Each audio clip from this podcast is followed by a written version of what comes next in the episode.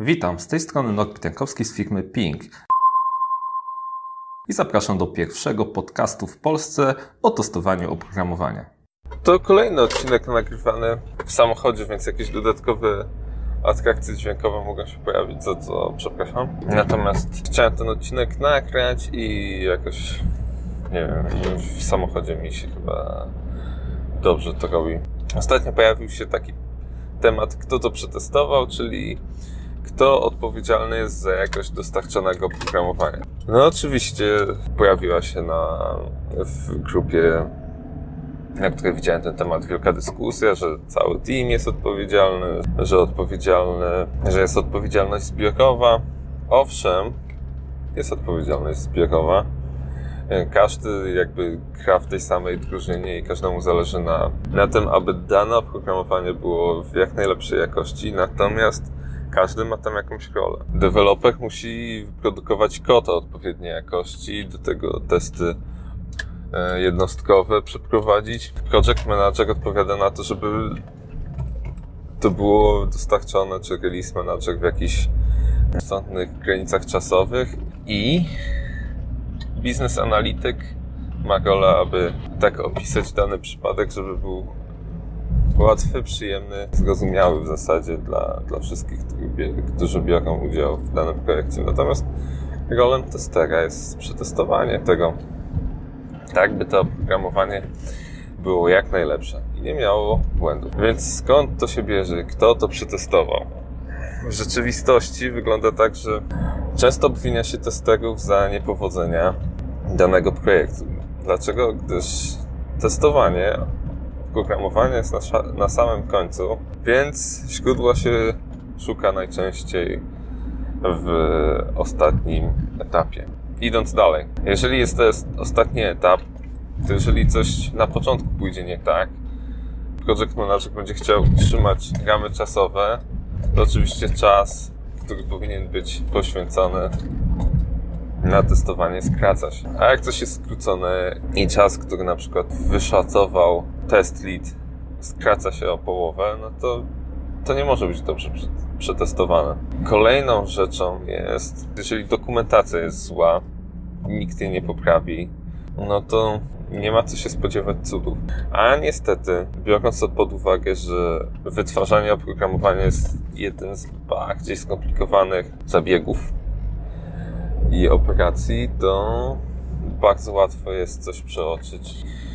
Mi się wydaje, że jeżeli ktoś zakłada, że projekt będzie prowadzony idealnie, to się myli, zawsze coś wyjdzie nie tak, zawsze jest coś e, nie po naszej myśli.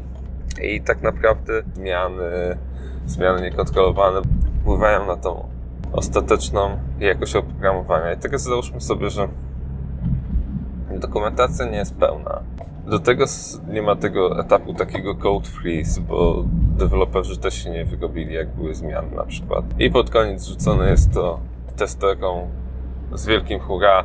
Super, skończyliśmy, teraz już tylko testy i to wszystko.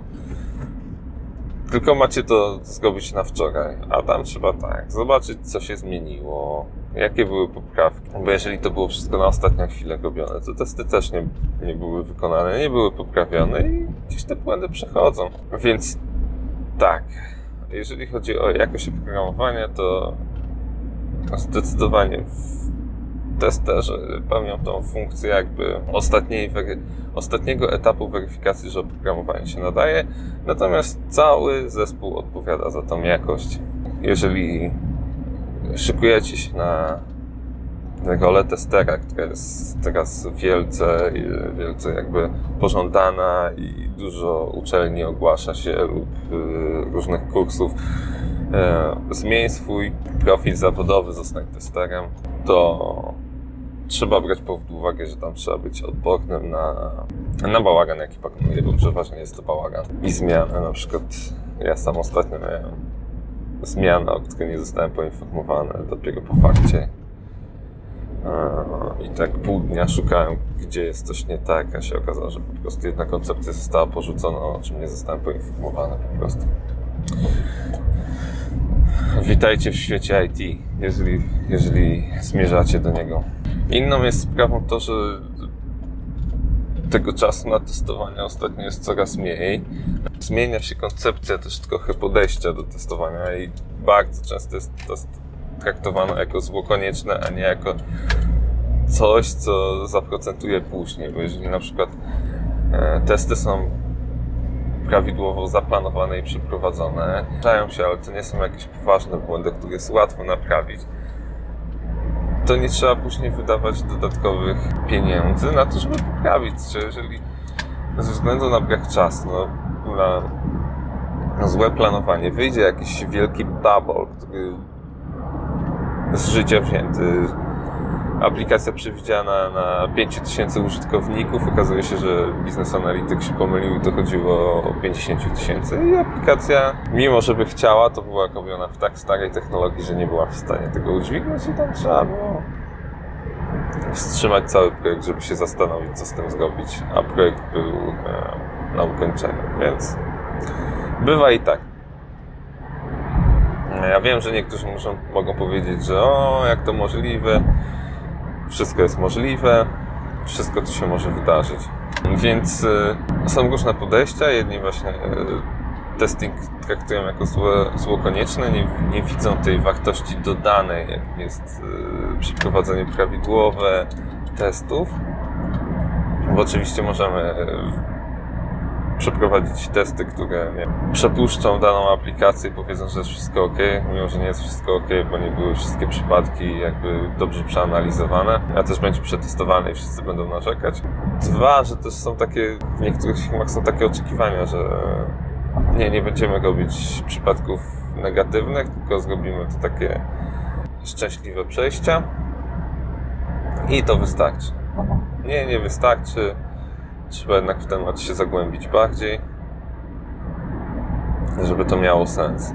Do tego jeszcze mamy taki jeden e, problem automatyzacji, bo też jest huczne słowo na arenie IT, w szczególności quality. Automatyzacja, automatyzacja, automatyzacja, jeszcze raz automatyzacja. Automatyzacja automatyzacją, ale też sama automatyzacja wszystkiego nie załatwi bo jeżeli tej automatyzacji narobimy dużo i będziemy te testy automatyczne często puszczać, to one w pewnym momencie przestaną cokolwiek wykrywać. Tak jest i z tym nawet się spotkacie na ISTQB. Więc i jeszcze jest jedna rzecz. Ze względu na to, że mm, testek ma, ma coraz więcej roboty, bo musi no, przygotować te skrypty, nie często, często w projektach jest tak, że testek jakiś robi też rzeczy poboczne, niezwiązane z jego pracą i zajmuje się dokumentacją na przykład. I nie ma czasu na swoją rolę, to czym się naprawdę powinien zająć. E, I dochodzimy do sytuacji, w której nie ma czegoś takiego jak e, testy eksploracyjne, chwila na zastanowienie się, jak to złamać, jaki przypadek testowy jest taki najbardziej dziwny, który by mógł coś popsuć tylko jakimś zawężamy się do jakiejś grupy najprostszych testów. I to też właśnie wynika z braków w czasie. Ten odcinek chciałem trochę ponarzekać, że to nie jest tak kolorowo i że ta jakość nie zawsze jest taka, jaka powinna być. Tak naprawdę z różnych względów jest gdzieś odpowiedzialność za to wszystko zbiorowa, za, za to, żeby był, żeby project manager zaplanował prawidłowo i prze, prze, przewidział wszystkie rzeczy, które mogą się wydarzyć. E, na tym, żeby deweloperzy przeprowadzili swoje testy, które powinni przeprowadzić. I tyle w temacie. Dziękuję za wysłuchanie. Mam nadzieję, że się podobało i do usłyszenia wkrótce.